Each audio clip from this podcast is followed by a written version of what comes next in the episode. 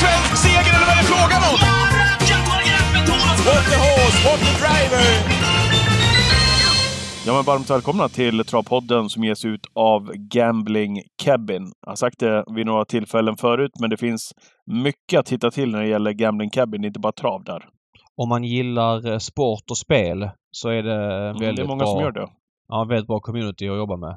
Eh, Och det ingår även poker så att eh, Ja, finns en hemsida gamblingcabin.se eller Facebook-sidan mm, där man då söker på Gambling Cabin. Där det finns mycket info och där står vi för travbenet med den här härliga podden som heter Travpodden. Ja, så är det. Jag tänkte säga att du är nyligen hemkommen ifrån Frankrike och Paris. Det är du ju faktiskt inte. Du var ju nere och hade en, ja, men en liten speciell tripp. Du var ner till Grosbois och Paris, men inte över självaste Prix d'Amérique. när man håller på med travspel ska man gå emot strömmen ju. Och Mm. eh, på fredagen när en och annan travintresserad svensk eh, la upp bilder från Arlanda eller någon annan flygplats att de var väg mötte du mot, dem på Arlanda ja, förresten? men att de var på väg kom? mot Paris liksom. Då tog jag den vändande kärran tillbaks till Stockholm. Ja. Eh, typ som enda travintresserad.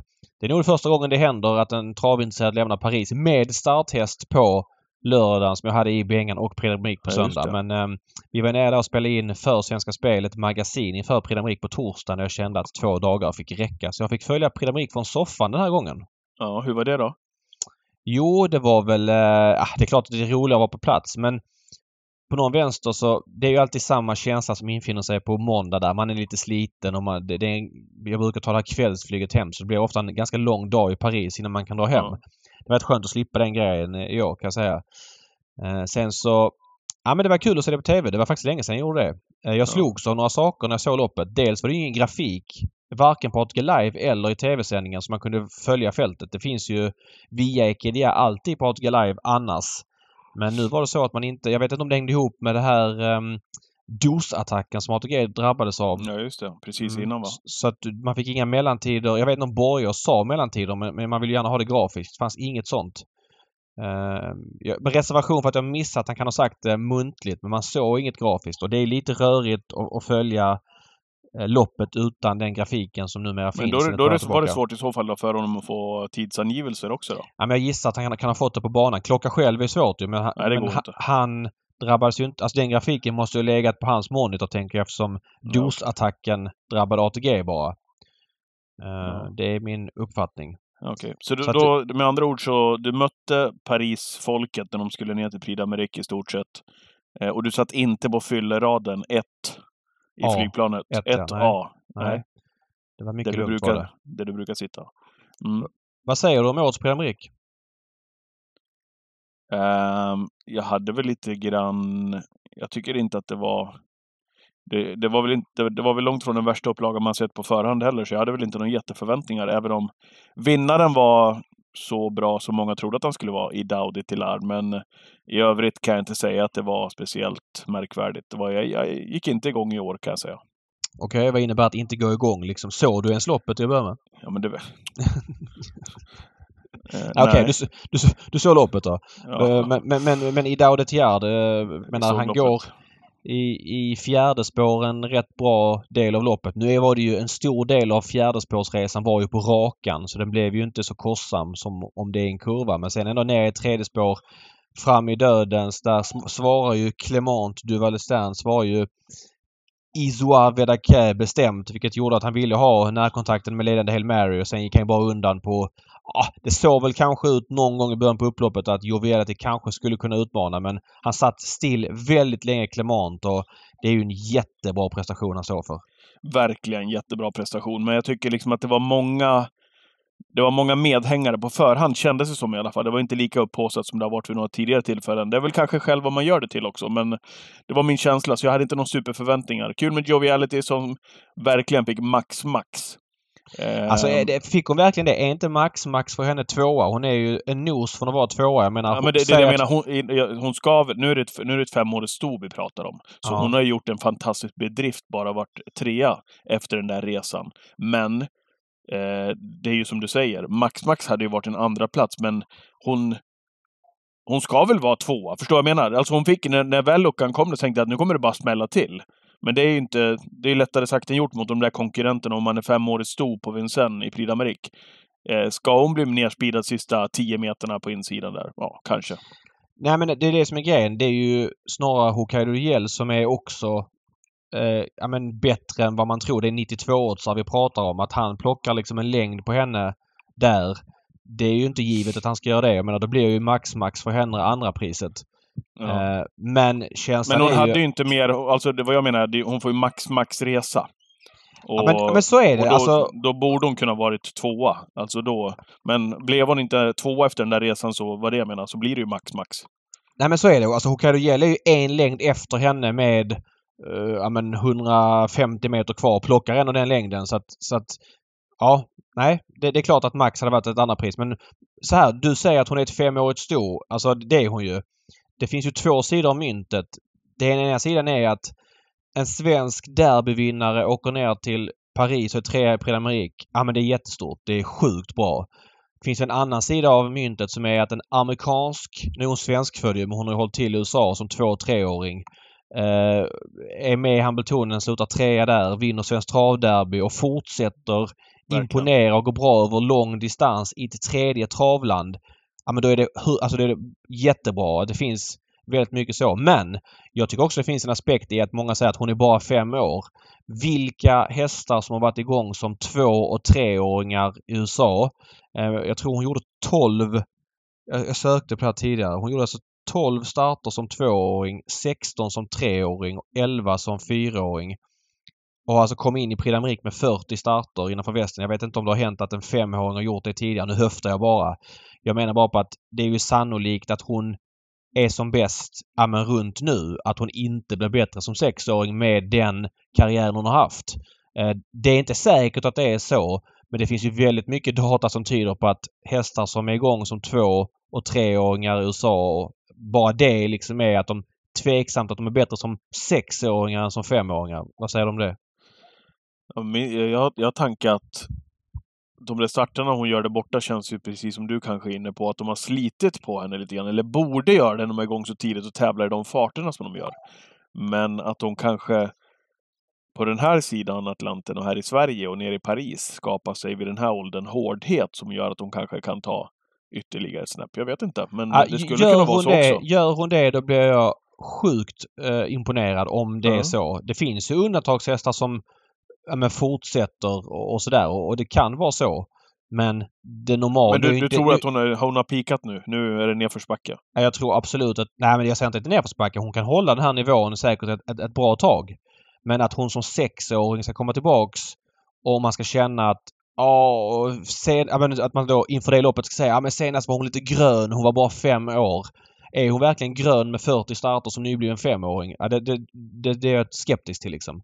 Jag menar, hur många hästar i USA som är ute i ungecirkusen dyker upp som sexåringar. Det är bara att titta på de bästa sista, ja du kan säga 30-40, jag vet inte hur många åren. Förstår Det- du min det- tanke när det gäller, när det gäller liksom att skapa sig hårdhet Jo, jo. mot de här hästarna som är äldre fransoser soser som lever på styrkan och springer de där tiderna som tidig talang i USA? Ja men så kan det vara men eh, du menar då att hon blir bättre av att skaffa sig den hårdheten vilket Kanske. gör att hon är ännu bättre nästa år? Kanske. Ja. Ja, vi får se. Ja vi får se. Men hur som helst gjorde Jag säger inte att rätt det är bra. så, men eh, hon gjorde det otroligt bra i alla fall. Ja, som, som Eh. De andra svenska hästarna, de... eh, Ja, de var väl bland de sista båda två där va? Både Hail Mary från ledningen och eh, Aetos Kronos. Precis. Eh, Hail Mary kördes lite oväntat, eller mycket oväntat för mig, i ledningen av Erik Raffin. Jag har tittat om på loppet många gånger och jag ser ju inte att han distinkt liksom är på med spöet och verkligen gör allt för att svara spets. Men jag ser heller inte det man ofta ser av hästar som leder i den här typen av lopp, att de tar upp så att hästen utvändigt får ta över. Jag menar, det hade väl varit perfekt med ryggen på Idao de Tiard eh, när han kom upp utvändigt. Nu var det ett Ja. ganska sent skede av loppet så jag vet inte hur Raffin tänkte, tänkte där men eh, man hörde, ju en ändå, bra rygg va? man hörde ju på Redén i någon intervju där efteråt att han var förvånad att han inte kördes i, i ryggar. Så, Ja. så är det ju. Oavsett en otroligt bra rygg, även om den kom lite senare. Hade Ja, den den kom, den kom ju aldrig. Nej, nej precis. Men om det hade varit så så hade väl... Det var det jag menar. De hade väl kunnat släppt då. När... Alltså i Dauri Tillard, hur lång tid tog det innan han var utvändigt? Ja, det tog bra. Jag vet inte när kom han fram utvändigt. Tusen kvar kanske? Tusen kvar, ja. Jag höftar. Jag kan... Vill du ta reda på det så Nej, nej, nej, jag bara tänkte också. Jag varit också lite paff. Men man hade väl stor tro på hästen då, eller kusken.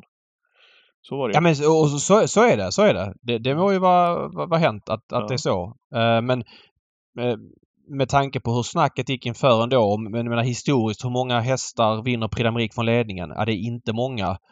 Och med tanke på att Ja men jag vet inte. Jag blev ändå förvånad att, att han körde sig spets liksom. Man kan också säga för att det gick i jämnt tempo. Det kan vara så att någon inte tryckte till heller men han visade väl kanske heller inte att han ville ha rygg, eh, Erik Raffin. Vad, vad händer med Hail Mary nu tror du? Jag vet inte, har du hört någonting? Läste en intervju med, med Jastapana, en av delägarna och lite frontman för hästen, som jag för övrigt äger häst med ska jag säga, så jag blev lite jävig. Han uttalade sig i Expressen igår och han sa att man nu siktade på Prix de France och sen eh, siktar man på Elitloppet igen liksom i princip. Det var vad han sa. Jag vet inte om... Han hade nog inte snackat med Redén än men det var väl hans spontana matchningstips. Så började jag fundera så här. Hail Mary. Uh, han kommer ju garanterat starta i Prix de France. Man kommer med på pengar och allt det där och det är en bättre distans för- med 2100 meter för honom. Men så tänkte jag Elitloppet där inför. Uh, jag dro- drog ju en rejäl lans för Francesco Zet i Elitloppet under förra veckans podd. Och alla förstår ju att Francesco Zet får en inbjudan. Ja men det är bara en formalitet om Redén vill vara med liksom. Det är ju liksom, han behöver inte ens prestera något nu. Men så kollade jag Redéns lista så såg jag, ja det finns ju då Francesco, vi har Double Deceiver. Gjorde väl bara fyra starter förra året men vann Ja, alla så, fyra och känns ju som en ruskigt spännande sprinter eh, med USA-bakgrund. Redan förra året så hyllade Redén honom. Vi har Don Fanucci Zet. Han är lika gammal som Hail Mary, åtta år, men inte startat sen Elitloppet förra året. Relativt sett så tror jag att Don Fanucci Zet är ju den som gynnas mest av kort distans av de två. Alltså, är du med vad jag menar? Det är inte... Ja, ja. Hail Mary har varit given i Elitloppet i två år. Eh, han kommer nu efter Prix d'Amérique med raden nolla, nolla, sexa, nolla. Låt vara att det var preparerlopp sexa senast och det är Prix d'Amérique nu världens tuffaste lopp. Eh, sådär. Och han fick ett tufft lopp första på starten på Vincennes. Men sen var han sämre i SM. Så senast han var bra det var ju när han vann Sundsvall Open Trot. Det är ändå ett bra tag sen. Eh, nej, det, det, är ju inte givet att man får en Elitloppsinbjudan på gamla meriter. Och skulle han då Nej, säga att han inte. inte får till det Prix de France, då måste han ju prestera eller då vinna Meadow Roads lopp eller Finlandia Ajo där han blir direkt kvalificerad. Och jag menar då att eftersom Francesco är given och om då Double Zero i ordning. Det blir ju två Redén-hästar. För att en tredje Redén-häst ska bjudas in utan att kvala in. Då krävs det ändå att de presterar väldigt bra. Verkligen. Och, och då har vi ändå hästar som Don Fanucci i leken och det kan säkert komma någon till. Men Admiral As finns ju kvar, finns ju i stallet och Brambling nu inte han startat på länge och sådär. Men det är tajt om det. Det är klart att man vill sikta på Elitloppet men just nu känns ju en inbjudan en bit bort tycker jag. Ja, verkligen. Eh, kan vi inte ta hem Aetos Kronos också? Ja, han var ju en eh, lågt spelad häst på förhand. Han stod i 94 gånger på Toton och man tyckte väl att han var en av de där chanslösa. Att, att, att jämföra med Hokkaido Gell som stod i Mm. eh, 92 gånger. Alltså nu Ja. det blir lätt med facit hand. Hokkaido Gell var, var länge sedan han bra. Han var sämre än ett lopp inför. Men man, vis, man hade ju en känsla av att ska Etos Kronos vara bland de sju så ska det mycket till. Ja, men vad är det som ska till då David? Kan du berätta det för mig? Ja, en resa på innerspår, Såklart. lite tur med löpningsförloppet, några galopper Mm. och så vidare. Vart var Eh. han någonstans då? Ja, han hade inte tur med löpningsförloppet. Nej, det är ju alltså egentligen, jag vet nu, nu har ju Kihlström vunnit eh, Prix d'Amérique eh, tidigare och eh, ja, det, det är få förunnat. Men eh, jag tycker att han kör ju för sällan på den banan. Han har ju egentligen en uppgift med Aetos Kronos eh, i Prix d'Amérique. Och det är ju att sätta Aetos Kronos på innerspår. Mm. Köra snikvägen ur volten, leta innerspår. Han var, väl i, han var väl i tredje spår och så satt han där och letade sig ner i andra spår och kom ner på innerspår ute på bortre långsidan någonstans. Eh, Ja, alltså men han, sitter, där- han sitter ju i, i tredje spår hela vägen. ja, Jag ska säga framför tribunen. Och så, så, nej, han sitter i an- han sitter i tredje han spår. Han sitter i han rygg på Ampia med ja. SM. Ja, han sitter verkligen i tredje spår i... ja. Ja, det är en lång repa. Nej, det är Och klart att det blev jag fel. menar Men det Örjans, Örjans uppdrag måste ju vara att köra på innerspår i Prix med Aetos Mm. Kronos. Ja men så är det. Han har rygg på Idao de Tiard väldigt länge i loppet. Sen så kommer han ner... Uh, alltså han går i tredje spår riktigt länge faktiskt. ja, ja, han gör ju det. Ja. Ja, otroligt märkligt tycker jag. Ja, nej men så är det ju. Men det är ju det är ju fler som vill ha innerspår i det loppet. Det är ju inte bara han så att... eh, Ja. Nej. Ledigt sist på innern. Ja, nej visserligen. Den, den positionen hittar Roman Derrieur i varje fall med Go On Boy. Ja. Eh, inte sist invändet men sist i andra spår sitter han alltså i ingången till sista sväng. Mm. Hur många gånger tror du vi kommer få höra att Go On Boy spurtade som en demon kommande Jaha. fyra månader i Prix?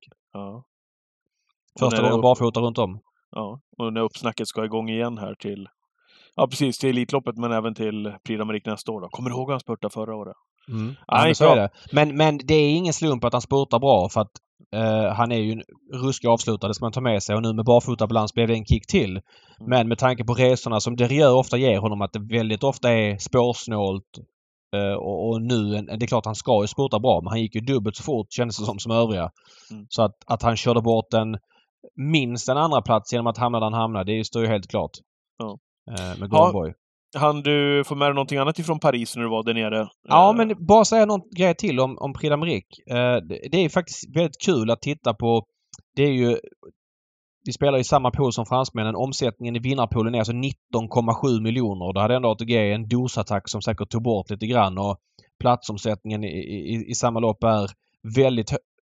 Oh, vad ska vi säga? Plats. Vi spelar plats i, i egen pool i så fall. För platsomsättningen jag kollar nu är en och en halv miljon. Nej, fel lopp. Förlåt. Platsomsättningen är 14,5 miljoner. Ja, det är hög omsättning och när det är så stora pooler så är det ju liksom en annan typ av vassa pengar som är inne och opererar i de poolerna och på förhand så var det lite frågetecken, i varje fall i svensk media, runt Idao de Tiard. Han hade varit sjuk och, och man visste inte riktigt. Det är alltid svårt med sjukdom. Även om det var två veckor sedan inför Prix de Belgique så... Ja, men det, jag tror inte ens tränaren Thierry Duvalestin själv vet hur mycket hur nedsatt han blir av det utan man får väl känna lite på det och så kör jobben. Och det snackas någonting om att det varit någon hälta här också som de har mörkat lite grann. Ändå trycktes han ner liksom sista halvtimmen. Han stod väl runt... Eh, alltså morgonoddset var 3.40. Sajterna låg kvar och bokade på 3.75. Han ja. trycktes ner till 2,90. Sen så kom svenska pengarna in i poolen. gick han upp till 3,10. Och sen så bara pang ner till 2,60. Alltså det är väldigt mycket pengar på kort tid när det är så stor omsättning. Snacka om att de pengarna är rätt ute. Eh, duktiga pengar som kommer på, på favoriten där som vinner det här loppet. Ja, det är i princip bara galopp emot som det kördes eller att han blir fast liksom. Eh, jag tycker det är fascinerande. Eh, och, och där kunde man ju jämföra. Det var ju många sajter som låg och bokade liksom på 3,75 när han gick från 3,40 till 3,30, 3, alltså det var väg ner under tre gånger. Det låg många sajter kvar bokade till 3,75. Det var ganska tacksamt om man håller på med spel. Ja, ja verkligen. Eh, något annat då? Var det sista taken kring Prix? Var- Fick du med någonting ifrån Paris? Ja, jag var ju på Grosbois där dagen innan när vi spelade in det här magasinet eh, för Svenska Spel inför loppet. Träffade du Linkan? och- Träffade du förra veckans Träffade inte Linkan, eh, men Nej. däremot så snackar vi med, med lite olika. Ja, det magasinet finns att se på Youtube om man vill då, men vi snackar ju lite off cam en del och en hel del med Gocciadoro faktiskt. Aldrig pratat med honom på det sättet. Eh, Han hade en taxi som var väntandes, men han var så otroligt sursugen. Så vi slutade med att vi stod efter intervjun och pratade i 5-6 minuter medan taxin bara väntade på honom. Gul pilot. Gul pilot. Eh, Nej, otroligt härlig att prata med. Verkligen en kille man skulle kunna ta en öl och surra trav med. Och, och lite så här skönt vimsig. Jag frågade Expo Waisas, is he coming for Kungapokalen or Sprintermästaren? Tittar han på Mm. mig så han eh, Do we have to pay? Alltså om det var Mm. insatslopp. Insatslopp. Yeah, yeah, Ja. yeah, yeah, you have. Ah, I don't know. Not sure, so not sure. Och så fick han då fråga en kollega. Hur är det? Är Expo Waisas anmäld till, eh, till de loppen? Nej, det är han inte. Nej, fan också. Det var han inte. liksom. otroligt skön eh, approach till det hela. Ja.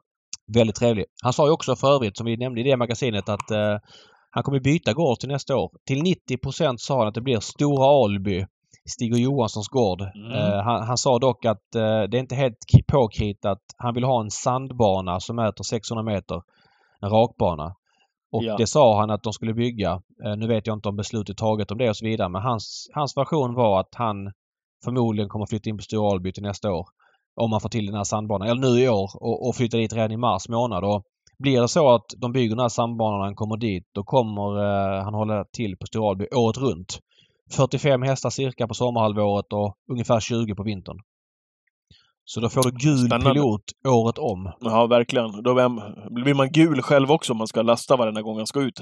Så ofta han ska ut också. Då. På vintern också när de är lite slitna. Det är inte riktigt samma Mm. framgångar som de som kommer från Nej. Italien där i april och Står billigt inne. Då kan du lasta. Nej. Men Ja. lastar du i december på de där som varit Zeppelin igång, he- ja, varit igång hela året. Då blir du gul snabbt genom att spela gul pilot. Så är det.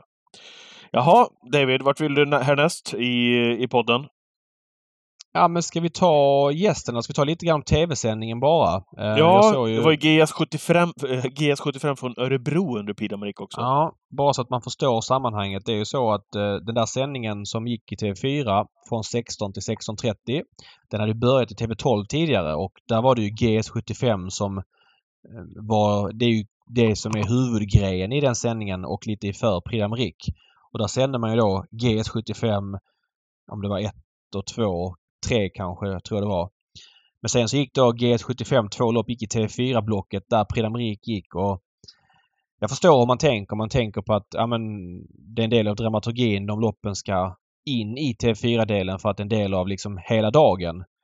Jag hade personligen om jag hade jobbat med den där sändningen eller varit chef på kanal 75 uppmanat att steka de loppen i TV4-sändningen. Eh, Det kommer ju ganska många nya tittare till TV4-programmet och de har inte någon relation till Grand Slam 75 och de första som har relation, de flesta som har det kan ju se det lopp, de loppen på ATG Live. Mm. Och när det är liksom Prix med alla de invigningsspektakel, alla röster ner från Vincennes som jag tycker man lyckas med väldigt bra genom Kristin och Matteus så blir det liksom ett väldigt abrupt när man lämnar Vincennes färgsprakande fest för att gå till Örebro och se Grand Slam 75-4 i TV4-sändningen. Det blir en väldig Mm. kontrast. ja, det är och, klart Och med- loppen ifrån Grand Slam 75 var ju... Ja men alltså kalibern på dem var Nej ju men så är det. Det var låg kvalitet. Men jag menar bara att jag tror att tittarna kan hitta lösningar på att se de loppen, de som hade spelat på Grand Slam 75, på egen hand. Utan göra liksom TV4-sändningen eh, fri från dem. Eh, hade jag gjort i alla fall. Det blir väldigt konstigt när man lämnar till Örebro. Det blir som kontrast. Framförallt Mm. när det är så nära Prix som det var. Både Ja. före och efter. Så att, eh, ja. Det var en reflektion jag hade i alla fall. Jag hade skippat dem i TV4-delen och hänvisat till ATG Live. Eh, som Ja. man gör med många andra lopp. Och jag tror inte det blivit något ramaskri alls. Ska vi köra veckans gäst nu eller hade du någon mer spaning? Vi kör gästen så kan vi ta någon till spaning efter honom. Då gör vi det. Välkommen till Travpodden Joakim Lövgren. Tack så mycket. Eller, eller som vi säger David, när vi ska jobba in Jocke över ett upplopp. Vad är det vi säger då? Löva. Jobba löva ja, precis. Jobba löva. Har du hört det någon gång? Nej, det är ett nytt artistnamn jag har fått. Ja. Ja. Är allt väl? ja tack, det tycker jag. Jag mår bra. Ja. Vad händer hos travtränaren Joakim Lövgren för dagen? Eh, idag har det varit veterinärdag och vi har tränat lite tvååringar i förmiddags. Och eh, just nu sitter jag på kontoret och, och kollar lite anmälningar och lite annat sånt där, eh, fakturering och sånt där som har med, med, eh, med jobbet, företaget också naturligtvis. Så att, eh, jag brukar ta onsdagar till och, och, och jobba på kontoret. Eh, jag tänkte på det när jag såg listorna här. Eller vi tänkte på det när vi såg dem i, i söndags kväll. Att du var tillbaks på Solvalla. Fick en känsla av att det var länge sedan du var på Solvalla och, och då kom vi utsökt in på tanken, eller vi tänkte då att fan, det var länge sedan man såg Jocke på V7 överhuvudtaget. Alltså framförallt vinna lopp och, och liksom vara var med och slåss om stora pengar som vi har vant oss vid att du är. Eh, hur skulle du beskriva ditt senaste halvår? Ja, men jag tycker att jag brukar eh, rätta mun efter matsäcken. Att jag, jag eh, ger mig inte ut och, och fladdrar om inte jag har någonting att, att skjuta med. Och jag tycker inte att hästarna under man kan säga, andra halvan av 2023 visade att de hade utav de stora loppen att göra. Så att, eh, eh, man kan väl säga i efterhand att 2023 var väl ett, eh, ett färglöst år för våran del. Det stack inte ut något speciellt utan vi, vi gnuggade in eh, 90-tal segrar och det vart väl en 9 miljoner eller något. 9,2 ja. Ja. Men det var inte så det var, det, det, slog nog gnistor om det och eh, många hästar gick lite pliktskyldigt ut och gjorde sina prestationer och fick ju matchas därefter och så. va. Men eh, Eh, äntligen i slutet på fjolåret, ungefär vid Lucia, så, så börjar de poppa upp igen hästarna och en efter en kom tillbaka och började göra liksom eh, sitt livs prestation eller gjorde en sån där lite eh, lite extra än vad jag hade förväntat mig och så vidare. Så att det, det har varit rätt så trevligt nu sista veckorna att se både hästarna hemma i träningen och eh, även när jag kör upp bakom bilen att jag känner att eh, det börjar likna någonting igen så som jag har varit van vid förut. Jag tycker att jag har ett bättre material än resultat eh, 2023. Så att eh, nu, nu, är vi, eh, nu får vi lite solsken i blicken. Varför har du haft den här svackan?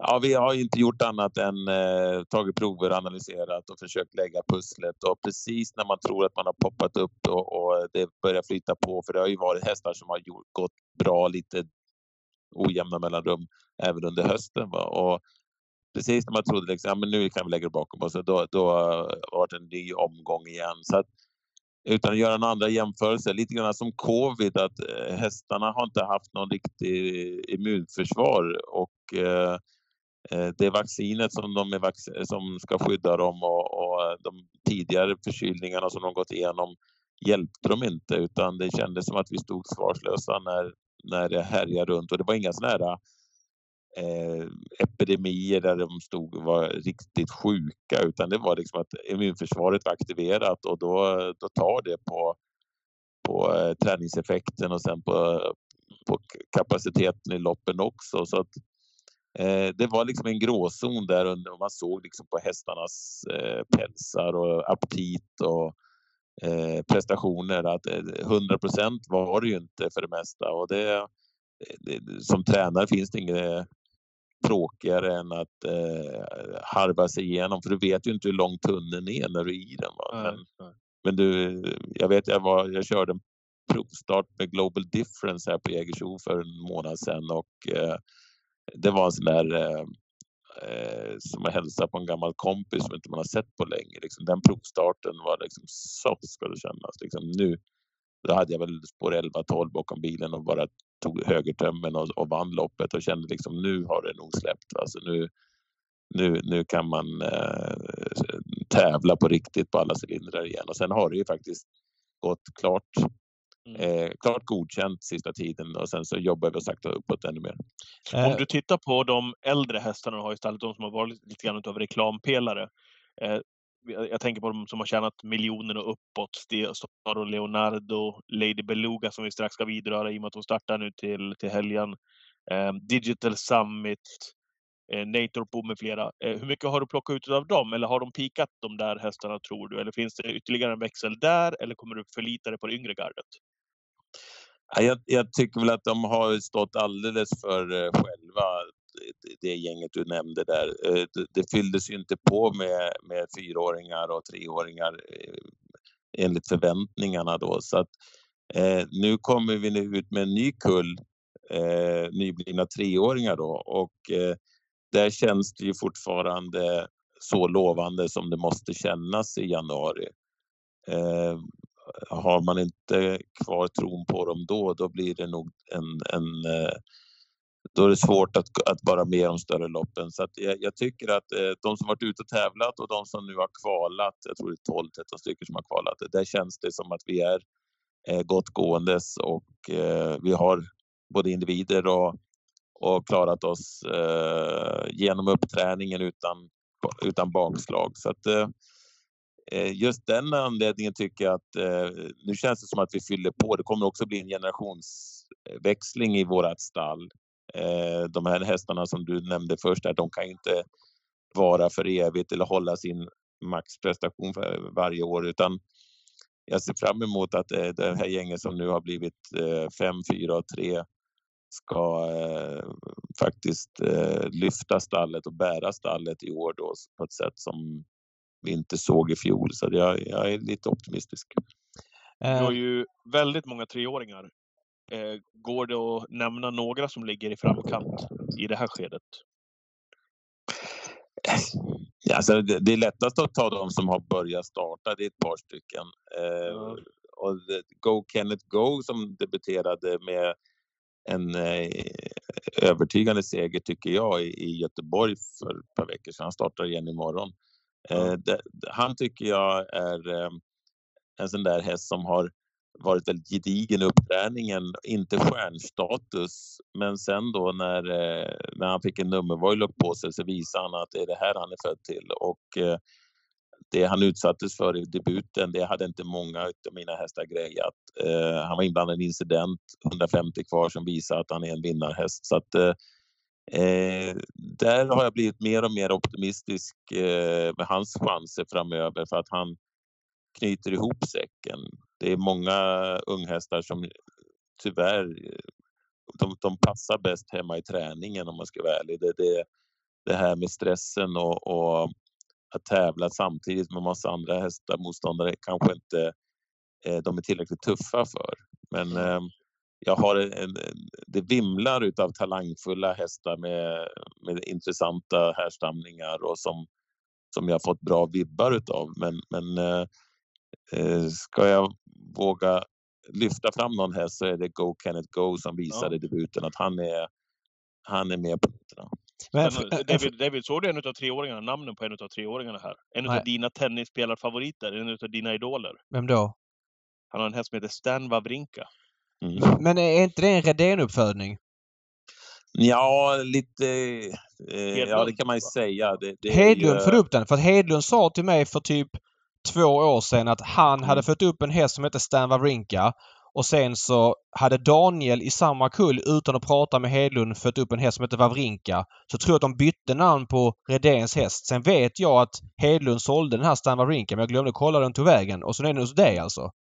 Ja, ja men det, det är Thomas Edlund som har fött upp den här och eh, så att eh, jag, jag, känner ju Thomas sedan många år tillbaka och eh, det är en, eh, en häst som Eh, vi får ju väldigt, som tränare får man ju väldigt många eh, erbjudanden med videofilmer och bilder och, och mejl och, och, så. Så ska det ju vara. Det är ju bra det att eh, uppfödarna hör av sig.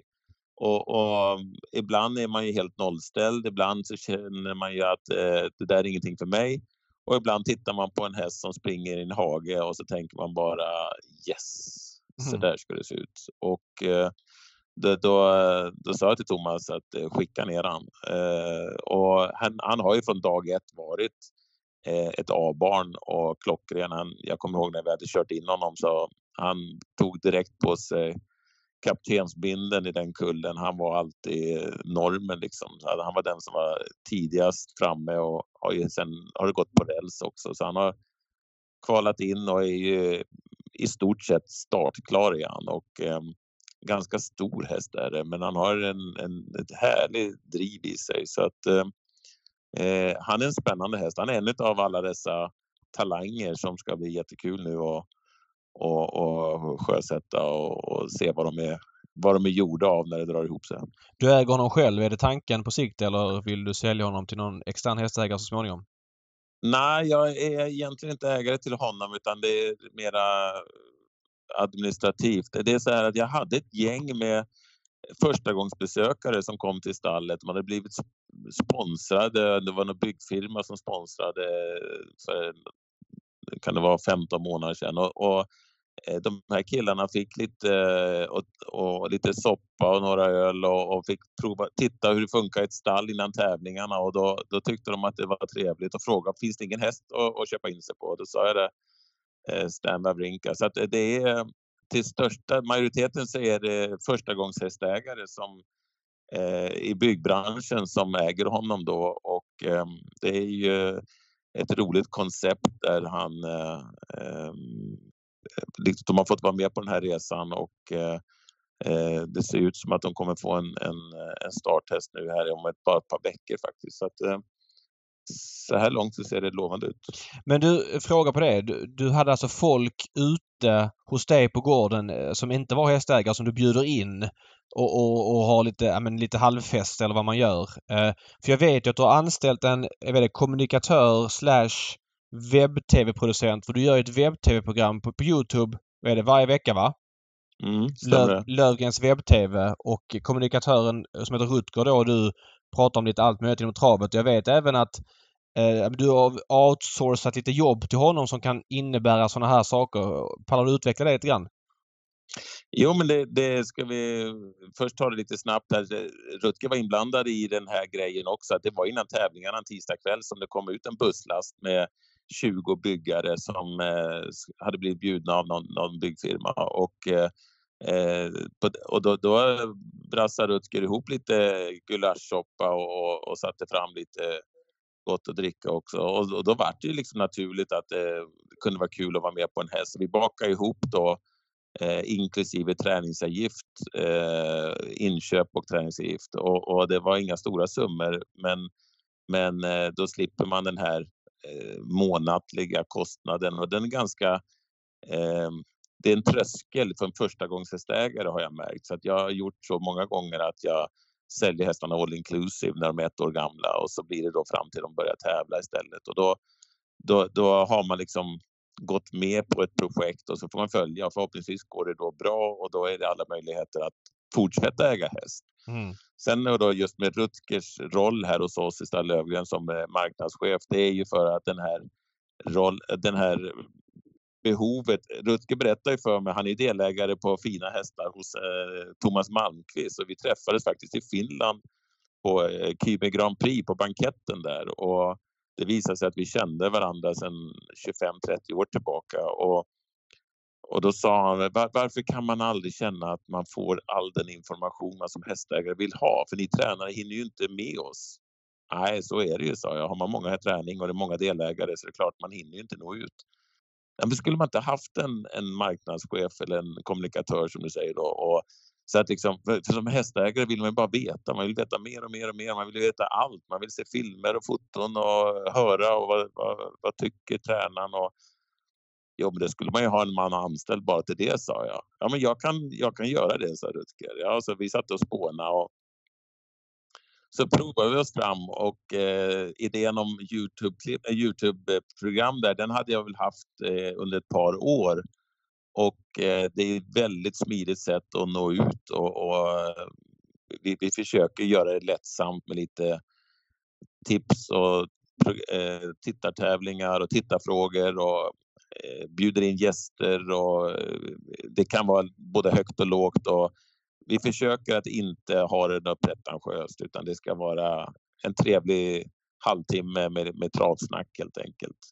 Och ehm, eh, den har blivit väldigt eh, väl mottagen har vi fått höra så att eh, den var tänkt till våra egna kunder då. Vi har väl ungefär en 200 mellan 200 och 225 stycken i vårt kundregister då med alla delägare och så. Men men vissa veckor har det varit uppåt 800-900 tittare på de här programmen. Så att, eh, beroende på om det är V75 på gång och sånt. För tipsen lockar ju också mycket. Va? Men vi, vi har nått ut till många som eh, tycker det är kul att följa oss och se vad som händer bakom kulisserna. Det kan ju vara ny personal eller det kan vara nya hästar i träning eller det kan vara vi går igenom lite termer och lite utrustningar och lite frågor som vi får av våra tittare. Så det, det har blivit en eh, en, eh, en uppskattad eh, programpunkt, och, eller ett program och framförallt har det avlastat mig väldigt mycket. Jag, jag gör egentligen bara den tipsgenomgången av Stalles hästar. Och så har vi en grej som heter Vad fan hände? Och den har visat sig vara uppskattad av våra kunder då att jag går igenom varje start vad jag tycker om hästarna och eh, var, varför vi vann eller varför vi förlorade, varför hästen galopperade och vad som händer till nästa gång och så vidare. Så att, eh, eh jag, jag, är nöjd med den och Rutger gör ett kanonjobb. Han är som klippt och skuren som programledare och eh, eh, våra kunder har visat sig att de uppskattar också. Så det, den har kommit, jag tror vi har gjort en 60-70 program nu och vi kommer fortsätta. Men, men här... det, det, det, är vad du brukar säga också där när du har lirat, när det inte blir jobba Löva. Vad fan hände när de går i mål och, och Löva inte vann? Ja, vad fan händer? Ett, ett väldigt bra namn på när det inte går bra när man håller på med ja. trav. Men, ja. men, du hade ju, visst heter Micke Fagerberg va, som var förste man hos dig ja. i väldigt många år. Det, det här med att anställa en extern eh, marknadschef som du kallar det som inte är med de dagliga sysslorna i stallet. Det, det borde ju också medföra kanske en extra kostnad med tanke då på att Fagerberg hade stallsysslor och, och, hans lön motiverades att han var i stallet. Det här känns ju som ett helt nytt grepp. Hur, hur tycker du det har landat?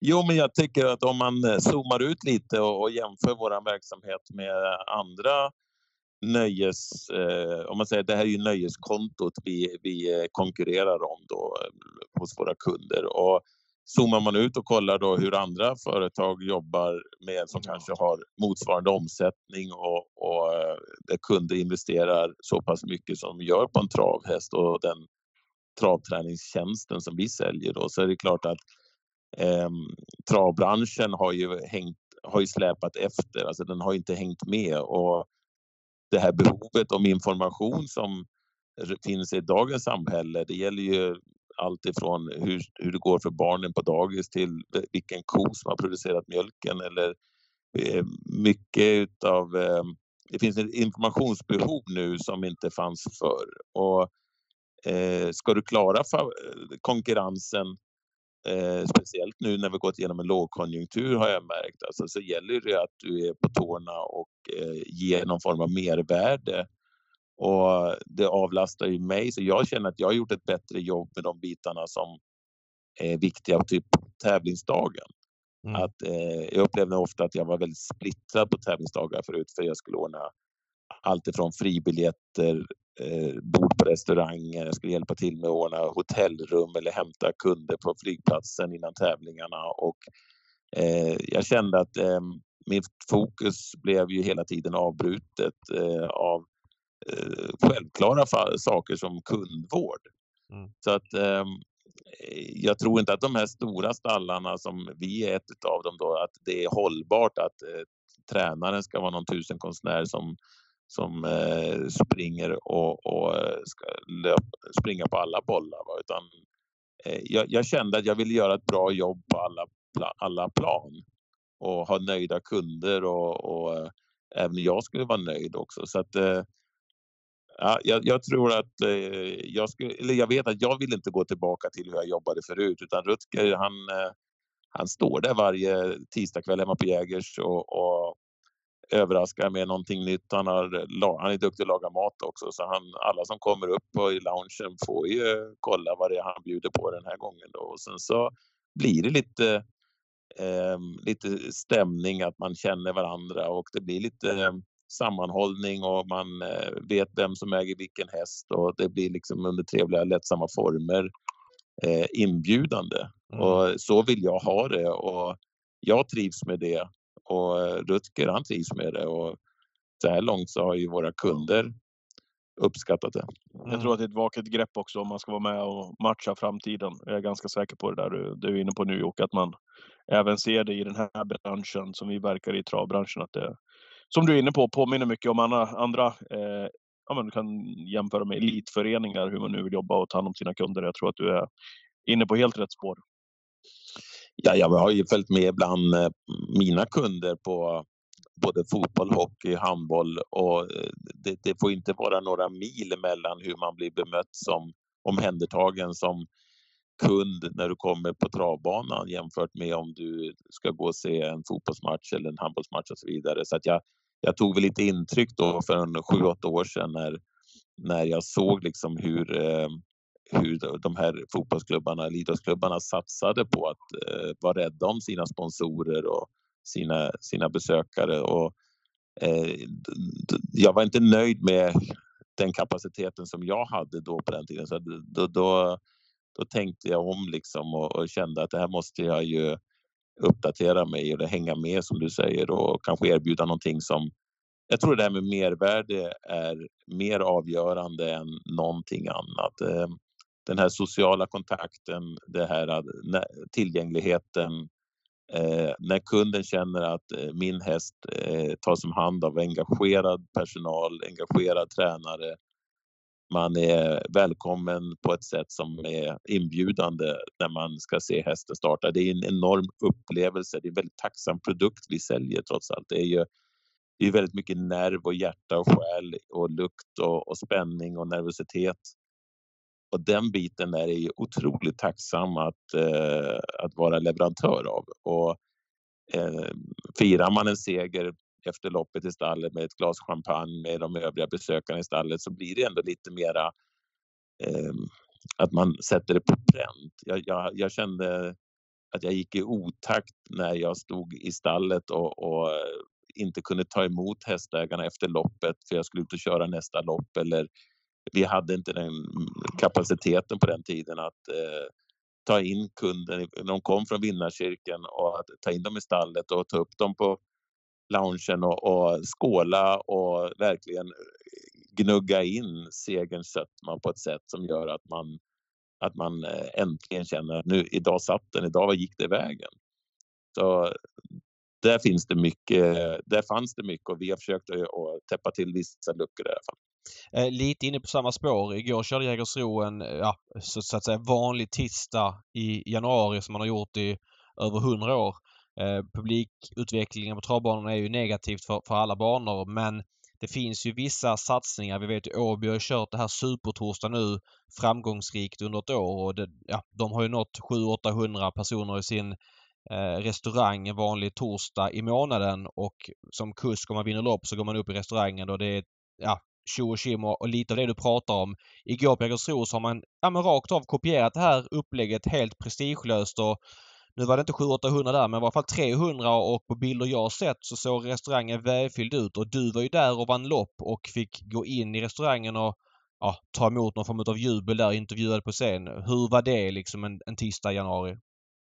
Ja, den paketeringen är ju den är klockren, den är nödvändig. Den, jag är beredd att säga att vi får inte lov att arrangera trav på något annat sätt än att vi ska eh, inkludera eh, vinnaren ibland publiken. Det, det, det är klart att vi, vi, ska ha det så här och precis som du säger, Åby har ju varit ett föredöme och eh, Jägersro gjorde det jättebra igår. Innan, tidigare har Jägersro mest hållit det här till V75 dagar men eh, att göra en upplevelse av allting, liksom om man, om man ser våran travbransch så kan det vara en upplevelse att köpa hästen på auktion. Det kan vara en upplevelse att komma med morötter en lördag eller eh, med barnbarn eller vänner eller kompanjoner och stå och snacka och känna lukten på hästarna i, i, i stallet. Och samma sak då när du kommer till tävlingen att eh, vinnaren blir hyllad, det blir applåder, det blir en atmosfär, att det har varit match, det är game day. Eh, vi får inte släppa på det. Vi får inte bara städa av ett nummerlopp liksom och sen så en, en oddsredogörelse eh, efteråt och så står det en, en, en, eh, hästägare eh, ensam ute och applåderar när hans häst eller hennes häst eh, segerrefilerar. Så som en, ett lunchtrav kan vara många gånger på vintern. Va? Det, jag, jag, det skaver i mig när jag ser den typen av eh, arrangemang att det är inte hållbart. Alltså det, vi, vi, måste sätta, sätta sprutt på varje tävlingstillfälle så att det blir en upplevelse. Men går det, skulle det inte gå, eh, för det här är nu en gång i månaden så Jägersro köra det här och det gör Åby också. Är inte det ett intervall som folk som inte är de mest inbitna pallar med att gå på trav? Jag menar, skulle man köra det här varje vecka, skulle det inte finnas risk att det går inflation i det? Eller menar du att det finns kanske ett sånt intresse ändå att det skulle gå att köra oftare än en gång i månaden?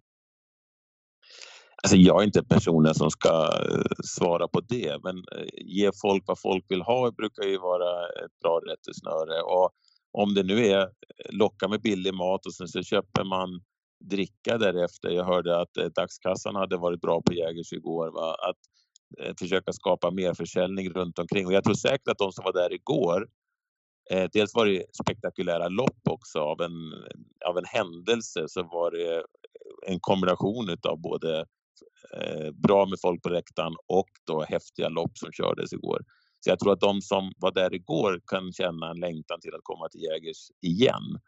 Men det var nog rätt så länge sedan vardagstravet skapade så starka känslor som igår. Så att, eh, ehm, ja, eh, det är i alla fall rätt håll att gå. Sen hur ofta man kan eh, locka med billig mat och, och god mat och, och, och sådana saker, det, det, det finns de som är bättre skickade än mig att avgöra. Mm. Innan vi går in på lördagens starter, bara en fråga angående den här Go Kennedy Go. När man startar en häst i början av januari, man märker att oj, det här var bättre i lopp än i träning. Eh, du tittar på treårssäsongen som är väldigt lång som slutar med Breeders Crown i eh, november. Däremellan finns då kriteriet med 4 miljoner i oktober. Eh, hur går tankarna matchningsmässigt? Tänker du om lite grann för ja, bör man starta för, tätt, starta för tätt här på våren så finns det ju en uppenbar risk att det inte är så mycket bensin kvar mot hösten. Hur, hur tänker du i ett sånt här case? Jag upplever det som att eh, det, är inte, det är inte kalendern som, eh, som sliter, bryter ner hästarna utan det är banunderlagen. Så jag är, jag är ganska petig och noggrann med att kolla eh, prognoserna. Hur, vad, vad kommer vi få för väder framöver? Och ska köra de där sista jobben som trycker upp hästen i tävlingskonditionen och ska sedan anmäla så eh, det, det, är helt klart att eh, starter på Kärle i januari med brodd och så vidare, det, det sliter. Eh, nu hade vi en sån bana till exempel igår på Jäger som det, vi har inte bättre bana i augusti och oktober än vad vi hade igår. Den var ju helt eh, superfin och det, så var det ju, har det varit de sista träningsdagarna också. Så att ehm, eh, jag håller mera koll på det och tar det för vad det är. Så jag har inte några sådana här långtgående planer när jag eh, ska matcha hästarna. Huvudsaken är att jag har kört jobben rätt dagar och jag känner att nu är den här flygfärdig, nu sjösätter vi. Och, och det, det mm, tror jag är Sen om hästen får en liten paus i mars, april eller juni, juli eller vad det är, det, det, det visar sig att det där eh, kan man göra på så många olika sätt. Och jag tyckte det var rätt intressant i årets kriterium hur ettan och tvåan hade matchats i kontraster till varandra. Den totalt olika. Ja. Totalt olika och bägge var lika bra tycker jag. Mm. Eh, bägge gjorde sitt livslopp. Eh, så att rätt häst eh, matchad utifrån sina förutsättningar och sen kan ju tränarna ha eh, uppfattningar och, och så där också. Va? Men jag, jag, tror att det finns utrymme för att eh, med, med, har du bara kvar eh, hästen i fokuset så att du lyssnar på de signalerna hästen skickar så, så har du alla möjligheter att eh, få det hela att fungera över tid också. Det farliga är när du går emot hästens signaler och de där signalerna kan ju komma lite ovänt, oväntat och framförallt opassande. Men att eh, börjar hästen att växa eller börjar gå ifrån maten eller du känner i värmningen att det inte är någon studs i den längre, då, det är då du ger ut på tunn is. Så, säga. Då, så att det, det, är, det är min tanke bakom eh, matchning av unga hästar. Att eh, passa på att köra när du har hästen med dig. Mm. Eh, V75-finalen på Solvalla på lördag och Margaretas tidiga unghästserie. Du har eh, fyra hästar till start nu när det ändå är så pass fina ramlopp på lördag. Tambourine Tile i lopp tre som är då Margaretas tidiga unghästserie för treåriga ston. Eh, vad är det för häst? Hon har haft lätt för sig. En eh, Muscle Hill-märg så som många Muscle Hillar är. Alltså flyfotad och eh, det finns speed i henne. Och eh, har, har matchat henne lite, lite lagom sådär. Försökt undvika att gå ut eh, i de hårdaste tvåårsloppen. Hon startade två gånger som tvååring och sen så, eller tre gjorde hon. Och ehm, eh, körde henne därefter också. Men eh, Sista loppet på Åby var hon ute över 2-1 och eh, tyckte hon visade ändå en, att hon hade mognat och eh, gjorde en, en så pass bra prestation att det var intressant att, att åka upp till Valla nu och eh, jag har varit inne och kört provlopp bakom bil med henne och eh, försökt ge henne i alla fall en, en, en ärlig chans att få konkurrera. Så eh, jag ska inte säga att jag tror att hon vinner loppet, men jag tycker att hon är så pass bra som kommer ha nytta av att, att göra den här utflykten. Mm.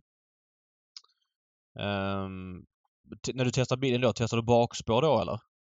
Nej, tyvärr. Vi var bara tre stycken den dagen. Så ah, okay. att, eh, hon, hon, ehm, hon, men eh, det, det, visar ju att hon, hon har ju det här lite fallenheten för att växla tempo och springa fort. Då, så att, ehm, som väntat var det inga problem med bilen. Nu när vi börjar från bakspår här så tycker jag att just när de är unga så, så är ju bakspåret ett större handikapp än när de har kommit upp i klasserna, när de kanske till och med har en fördel av att slippa öppna och, och, och så. så att, ehm, eh, det, det, är ju som jag sa, jag är inte jätteoptimistisk om att hon ska eh, sopa hem det här loppet men, men hon är ändå så pass eh, långt framme tidigt så att hon kan med det här loppet fortsätta utvecklas och det kommer ju nya fina lopp för under hela säsongen så att eh, hon har gjort det bra så här långt och jag tycker det eh, absolut är värt att prova.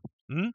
V751 har du ut Larry Wood från ett sjätte spår. Han blev ju bakdragen kraftigt eh, på Kalmar senast. Fick en trött häst framför sig. Sen vet inte jag, fick han, sen fick han ju fritt och sköt till okej. Okay. Är jag taskig mot honom om jag säger att han inte sköt till som man tycker att han borde kunna göra? ja, men jag tycker inte Larry har haft den där sprudlande formen på rätt länge. Man tar midsommarhelgen var han ju jättebra i, på Kalmar. Han var ju tvåa där och, och gick kanske bästa loppet för säsongen. Sen vann han ju Sprintermästarhelgen och, och var också bra. Sen tycker inte jag att det har varit riktigt samma gnista i han här under hösten och vintern. Så att eh, jag håller med dig. Det, senast var det, det blev fel men det kändes inte som att det var segern som rök. Nej. Och vad har du förväntningar här nu på, på lördag? Ett sjätte spår eh, bakom bilen i en ganska tull, tuff silverfinal där bland annat de här storna som har ett par miljoner på sig också är med.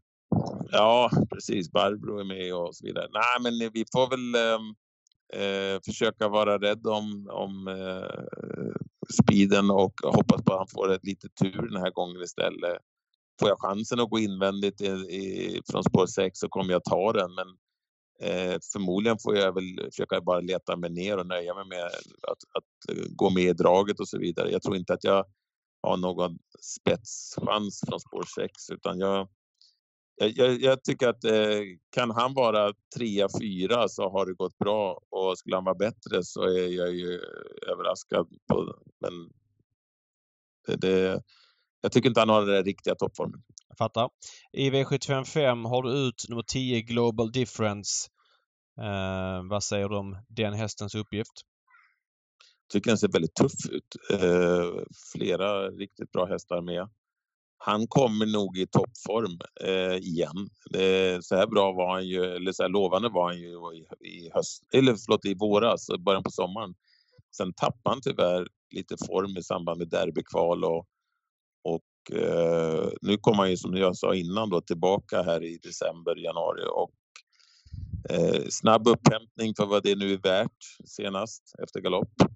Men mm. eh, kuta kan han ju. Han är egentligen är 2-1 bättre än 1600 för honom för han har inte eh, den här eh, explosiviteten i sig. Men han kan ju han är rätt så fin travare ändå, så när han väl fått upp farten så, så springer han väldigt lätt och fint. Så att, eh, han håller farten bra tycker jag varje lopp.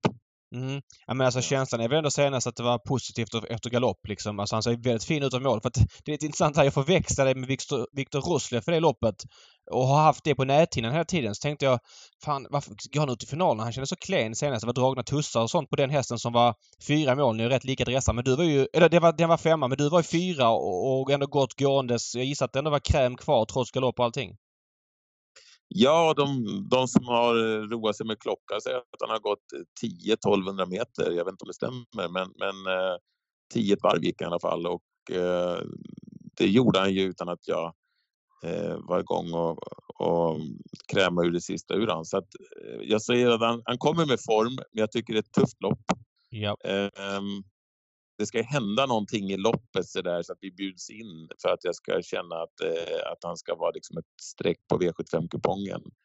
Eh, men eh, ja, det, det, är ungefär samma som med, med Larry Wood. Är han trea, fyra i mål så har det gått bra. Mm.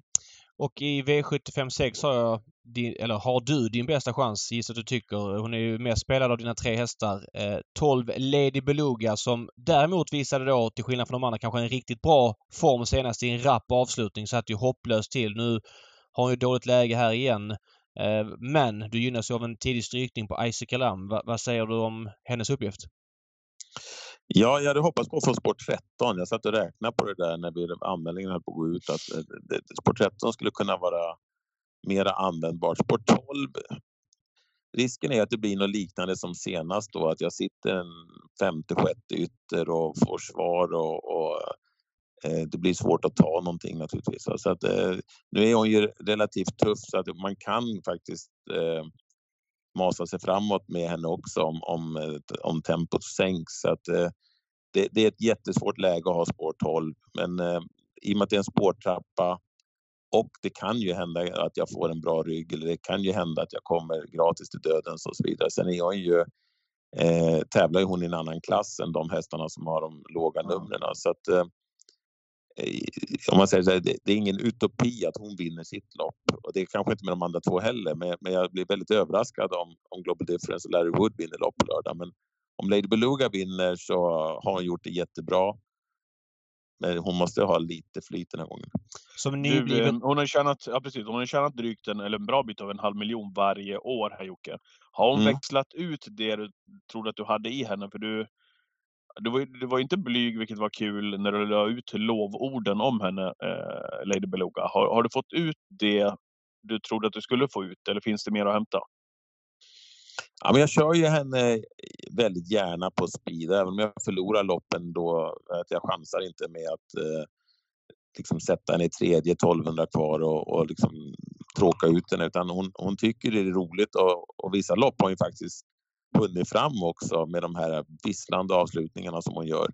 Och det känns ju som att det är bara att duscha och packa ihop och åka hem så är hon med på noterna igen nästa gång. Så att fortsätter vi så här, att vi tar de segrarna vi kan när vi har fått spåren längre ut och längre bak och så ser vi om det går att plocka. Men, men eh, har hon spetsläge så är hon ju fortfarande väldigt, väldigt effektiv och eh, eh mm. om hon utvecklas vet jag inte, men hon var väl väldigt tidig väldigt tidig, väldigt bra om man säger så. Så att, eh, jag tror vi kan få glädje av henne i år också på samma sätt som tidigare. Men det är mycket tuffare motstånd nu. Mm.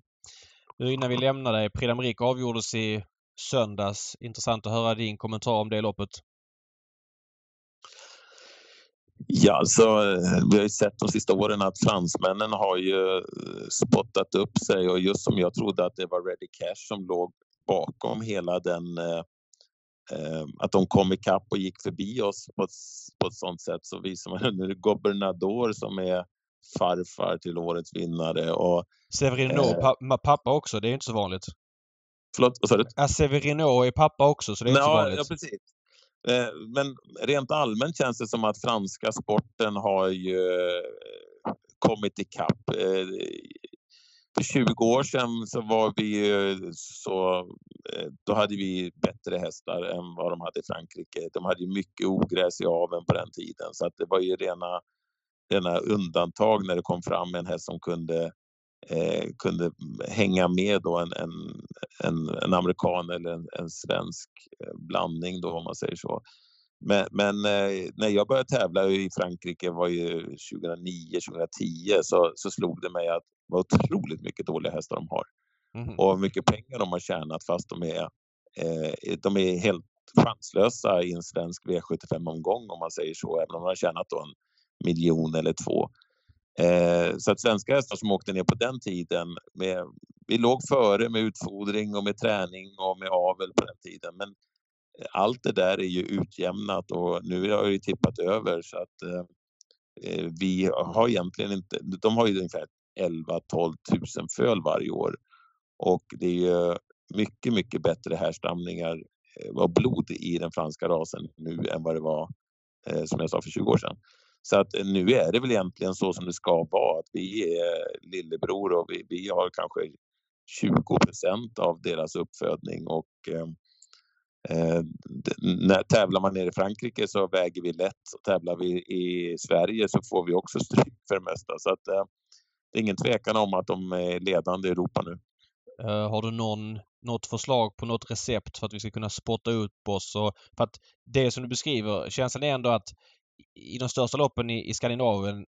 Det har varit bättre franska resultat sista åren än om man ser i ett längre perspektiv. Men det är ju jämnare här än vad det är eh, där så att säga. Vi vinner ju väldigt få lopp på något mm. Vitominting medan ja, det är lite slumpartat vem som vinner Elitloppet. Det har varit många svenska favoriter och så vidare och nu vann ju Bergfes eh, Europaderbyt och sådär. Men vad ser du att vi ska göra för att vi ska kunna på sikt liksom mäta oss bättre? Är det en avelsfråga? Är det hur banorna ser ut? Är det hur vi tävlar? Eller vad ser du som nyckel? Nej, men jag tror att eh, problemet var ju, eller anledningen till att det såg ut som det var förut, var för att fransmännen var för dåliga. Eh, deras sport var inte så professionell när det kom till de bitarna. Vi hade ett försprång. Eh, svenska tränare hade lärt sig mer om träning. Eh, svenska fodret låg längre fram eh, det blodet som jag sa, vi hade ju fått då den, den här eh, X-faktorn, 1 plus 1 blev 3 när vi hade eh, franskt och amerikanskt blandat. Så att ehm, eh, de där bitarna har ju blivit utjämnade nu och eh, Eh, jag tror att det här är väl nästan ett normaltillstånd att om de har så många fler eh, uppfödningar än vad vi har varje år så ska de dominera också. Och sen får vi vara glada när vi får fram då en, en jättestjärna som kan eh, åka ner och, och utmana dem. Men att vi ska liksom köra jämnt med fransmännen, det, det, det tror jag inte kommer ske på många år framöver. Fattar. Ja men jätteintressant Jocke. Eh, kul att du är tillbaka på Solvalla igen. N när var du på Valla senast? Jag kommer inte ihåg, men eh, som, eh, Elitloppshelgen var jag ju där. Va? Sen vet jag inte om jag var där uppe ännu mer under sommaren och, och hösten. Det är inte säkert. Men som sagt, jag kände inte att jag hade något där att göra heller. Så att, eh, jag försöker matcha mina hästar så att de ska vara någonstans under tio gånger pengarna när de startar. För att annars så, så är de ju felmatchade i längden. Va? Mm. Får man spår 12 och 8 på V7 då får man ju acceptera det. Men, men normalt sett så ska ju hästarna gå ut och ha någon, någon form av vinstchans. Eh, åtminstone två gånger av tre när jag matchar dem. Men, men eh, att eh, ge mig iväg bara för att och visa att jag lever, det, det tycker jag det, det, det, finns inte någon mening med. Utan då får vi väl hålla till i lite mera vardagstrav tills vi känner att eh, hästarna är tillräckligt bra igen. Yes. Ja men ja, toppen Jocke! Alltid intressant mm. att höra vad du har att säga. Stort lycka till på, på lördag så hörs vi. Tack så mycket! Ha det bra ni med! Detsamma! Tack tack! Mm. Ha det bra! Tja tja! Hej. Ska vi göra så att vi tar en snabb kik på V75 nu på lördag? För du ska väl dit va? Jag ska till Valla på eh, lördag, ja. ja. Um, så det kan vi göra. En första, intressant med, första intressant med, Ja, en första take. Intressant med Jocke bara liksom. Det tycker jag är, tyder på medvetenhet liksom. Det här med att anställa en marknadschef. Ja, verkligen. Det, det, det passar ju inte alla stall. Alla kör sin melodi. Vissa gillar att göra allt det där han vill mm. lea bort. Men det eh, känns ändå modernt att det där utvecklas liksom. Och travstallen ser ut att ja ja, man tar vara på den typen av grejer som man beskriver. För många gillar ju det. Att känna in sig i gemenskapen när man äger häst. Så är det. Sättet. Larry Wood startade i V75s första avdelning. lät inte som att Jocke var jättepåställd, kan man väl förstå. Barbro Kronos har läge, så har du högkapabel Joe Dalton från innerspår. Mm. Joe Dalton från innerspår känns som att det är galopprisk på det, även om jag vet att han... Det är väl alltid typ, galopprisk för honom, va? Ja, var som helst i loppet. Men jag har för mig att han har spår rätt i, nu tar jag på volley, i någon så här Margareta-lopp för två år sedan när vi såg den här bilprovstarten ja, i precis. tävlingarna. I och lämna klart, Ja, i twitchen och lämna klart på honom. Han vann ja. nio gånger. Ja. Lämna klart gjorde vi inte, men vi sa att det var en bra, bra bilprovstart då. Verkligen det känns ju som en eh, svag silverfinal får man säga. Nu är det ju den här vintermeetingsfinalen och det är väl rimligt men eh, ja, jag vet inte. Barbro Kronos ska hon då vara favorit på att hon ska ta spets. Hon tar ja. väl sig, tar sig förbi och Daltons sida där, sida. Där har, hon ju, där har hon ju också ett uh, ruggigt facit om hon kommer dit. Ja, men det är inte säkert att hon tar sig förbi och Daltons sida sida va? Nej. Det känns inte så givet. Där bakom är det ju ett par hästar som var draghästar på slutet. Brandon Cola, Corazon DB, Combat Fighter med helt annan uppgift. Han känns ändå som att nu vet jag inte, insatsen i, i lördags kanske inte var så passande bana över mindre passande distans men till 1% med den avslutningen han har om han och får Erik. ligga still. Och Erik igen. Det, det, känns som att det kan vara... Han är inte överspelad i alla fall, så mycket man säga. Inte. V75s andra avdelning, favorit 5 Janks Morton som tränas av Marcus Schön. Fin häst det där. Ja, eh, det får man verkligen säga. Han har ju mycket ogjort eftersom han har varit, jag vet inte om han är skadad, men han har ju bara fått ihop sex starter som femåring mm. och han kommer ju tjäna de här pengarna han borde ha tjänat eh, tidigare. Anmäld med bike för första gången ska vi tillägga. Mm. Det är dock Grace Trott också. Mm. Anmäld med bike alltså. Mm. Jag vet inte, kommer han bara till ledningen med Janks Morton? Jag är inte säker på det. Mm. Men det, ska han ändå vandra utvändigt så är det en ny uppgift. Låt vara att han kanske ska vara favorit på det scenariot men Gris Trott är ändå klart snabb ut ja, nu. Ja. Det tycker jag. Det känns som att Klas tog upp rätt tidigt senast också så att... Nej. Express så. Cash till... Kanske. Vi börjar med 12-12 på V7. Ja. Vet man att man är borta på allting när man har eh, gett sådana tips. Ja. Sen har Hajon Papper lampa i, i guld. Ja, hur ska han förlora då? Det är väl en sweet men uh, ja men alltså då ska han, alltså så här är han som, som tidigare så vinner han ju. Det är ja. ju om det är någon form av formförsämring, att han haft form länge och sådär. Jag vet inte, Dark Roads är din favorit. Vad säger du om henne? Eller honom? Eh, honom ja. Eh, pratade med honom Sara Sjöberg i lördags faktiskt. Eh, mm. På galan. Dark Roads blev ju årets häst på Dalatravet. Eh, hon, tyckte att, ja, hon tyckte att han hade eh, samma form som tidigare, men att han är lite känslig för yttre omständigheter. Det var väl någon bana här hon startade i, när det var smällkallt. Det tyckte han inte om. Och känslig för sådana där grejer, men samma form. Sweetman finns det ju inget annat läge, David, än att köra honom i ledningen. Eh, så är det High on Pepper utvändigt då. Dark Roadster i draget. Kan det räcka? Kanske. Ja. Han är väl för bra kanske, High on Pepper.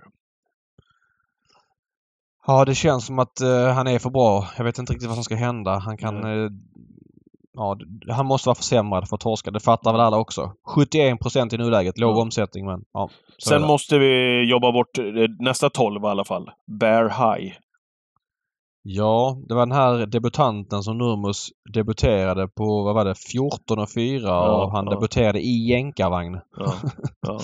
Han har bara gjort fyra starter. Ja. Nej, han är ju bra tidigt sådär men spår 12. Nej, den måste vi få bort va? Det här är ju Margaretas tidiga unga serie så de har ju inte kvalat in till någon final här så det blir lite annan karaktär på loppet. Mm. Ehm, Nej, det där måste vi titta på noggrannare. Never Give Up. Då har Magnus valt eh, att köra Bear High alltså. Det var intressant. Ho Ho Haha. Startsnabb. Vill man köra spets mot de här hästarna? Tveksamt va? Ja. V75... Forbidden to Rest. Var inte den... eh, Var det inte ett drag på den senast? Eller kanske inte var drag men... Ja, och läget är ju smällkallt den här gången va? Han är ju startsnabb men det lär väl knappast komma till front därifrån va? Nej, så är det kanske. Ja, vi får återkomma om det loppet. V75s femte avdelning då. Eh, favorit 11 Global Caps. Jävlar vad mark han lägger under sig den här alltså. Vad häftig Ja men så är det. eh, Så är det. Och det här är en häst som jag konsekvent kommer att gardera för att jag, jag tror att han har... Alltså jag vet att han är jättebra. Han har jättehög kapacitet men han är alltid stenhårt spelad. Han har varit spelad i 2.04, 1.19, 2.73, 1.67, 1.74 i Han de är väl i för låg klass fortfarande David? Jo men så är det väl. Men vi vet ju de här nummershästarna. De kan ju efter två, tre superprestationer ibland liksom prestera klart sämre. Och när de då är hårt spelade så, så får det vara så att man vill gå emot dem. Det är ändå bra hästar emot här. Jag menar Jalapeno K är ju bra V75-häst för klassen. Moses Boko vann ju jätteenkelt senast och kommer han till ledningen så är han väl svårslagen. Det är inte bara att kliva runt och jomma. Winterburn med bike. Vi vet ju att Global Caps i varje fall kommer att få göra jobbet härifrån från spår 11. Det kan ju bli vida spår och grejer när Jorma styr på så att eh, han blev en stor favorit och får väl slinka honom av den anledningen. Och sjätte Ja. avdelningen favorit nummer sju, Jurista. Mm. Hon är bra. Mm. Eh, men hon blir ju såklart till nu 51 procent. Som sagt, det är Nej. lågt. Blir man inte småsugen då på Lady Beluga? Jo, varför inte? Det kommer vara många runda, så är det ju. Men eh, varför inte? Men här måste vi kunna hitta en smäll väl. Penthouse! Eh, till låg procent. Var ju, vann ju enkelt senast från stängt spår. Körs lite på chans här. Hade varit... Hade smakat mumma. Daytona Rock. Den surrar väl du och jag om för, vad det, var det tre starter sen på V86? Ja, kanske. Nej, det var nog mer. Det var nog fem starter sen Ja, när Jeppson... ja. Nej! Du blandade nog ihop det. Ja, det, jag Vi- tror det. Jag känner inte igen det. Nej, Eh, har Olga. Utka, Olga Utka fick ju 13. Det Jocke Mm. ville ha. Hon möter Ja. betydligt enklare hästar nu. Ja, och bättre lägen senast. Hon hade spårat senast. Det var ju inte... Eller i lördags. Det var ju E-nöten. Men var det inte Future Sox senast som eh, satt hopplöst instängd? Jo, det var det. Som hårt spelade. Det var ju drag på den på V86. Eh, bike på Jörgen Erikssons häst. Hon blir lli bortglömd här, Future Sox. Hon är bra. Ser här att hon avslutar klart bra Olga Utka i lördags. Ja. Eh, med Olga... Oj, oj, oj. oj, visst. Oj, oj, oj. Eh, denna och Daily Day, favorit i sista. Mm. Alltså han har ju imponerat enormt men jag måste ändå säga att, att det är full väg kan ju inte vara ett plus för honom. Han har ju varit lite rusig av sig, lite het. Han är nog bäst när han bara får bomba på. Eh, jag frågar faktiskt um, Gocciadoro det är där på, på Grosbois. Så för hur blir det med de här italienska? Dr. Gio, han vann ju lopp för Adrian igår och Dano Deglidé har varit jävligt bra. Hur blir det med dem? Ska de tillbaks till det eller vad är tanken? Så sa han eh, “They are even better now”, att de är bättre nu än de var hos honom. Men han sa att han trodde att de skulle tillbaks till honom men att han inte visste säkert. Nej, Nu okej. vet jag inte vad som är sagt där hur som helst men man får Nej. verkligen säga att Adrian har gjort ett jävligt bra jobb. Framförallt då med denna Odeglidé som Ja, verkligen. bara bombat undan två V75-starter i rad. Mm. Men visst känns det ändå full väg som ett minus för honom? Ja, det, det borde det vara. Och eh, helt... Han lär väl bli i alla fall lite synad den här gången, så att... Ja, ja, men så är det. fler som vill vara med. Det här är en bra final. Det är den klart bästa finalen sett till eh, liksom hästar som är här. är flera men Esposito ändå eh, känns som att han kanske gynnar att gå bakifrån. Eller? Det var ja, lätt för spets kanske men det känns ja. som att han kan avsluta snabbt. Här var ju flera intressanta hästar. Ja, ja kul. Vi följer upp det i twitchen. Ja, 13.00 på lördag som vanligt. Jag kör ju som vanligt då från kongressen när det är Valla. Du sitter ja. halvsjuk i någon stuga uppe i Dalarna. Kanske. Mm. Nu kör vi hiss och diss, ja.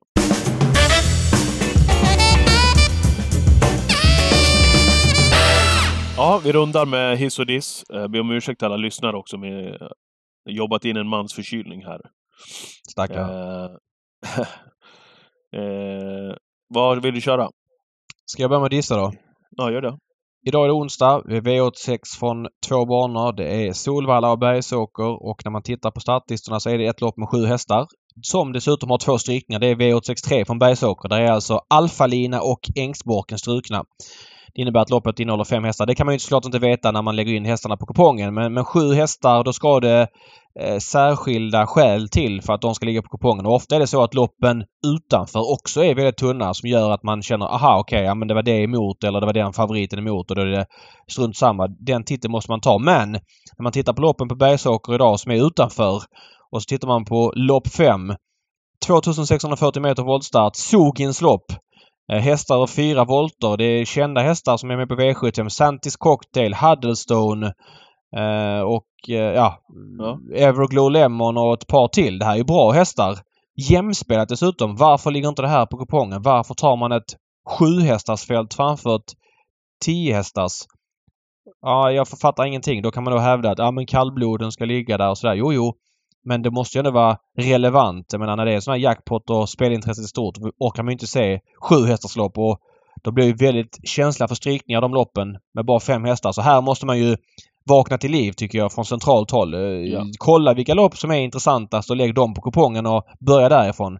Lägg inte sju hästarslopp när det finns sådana här lopp. Ja. Äh, fel ja. tycker jag. Ja. Mm. Eh, kort alert hiss från min sida. Eh, vi pratade om Justin Bieber Sisu, ni vet hästen som gick över i passgång och fick behålla segern på V86 på Bergsåker för x antal veckor sedan. Nu har han gått ut, måldomaren.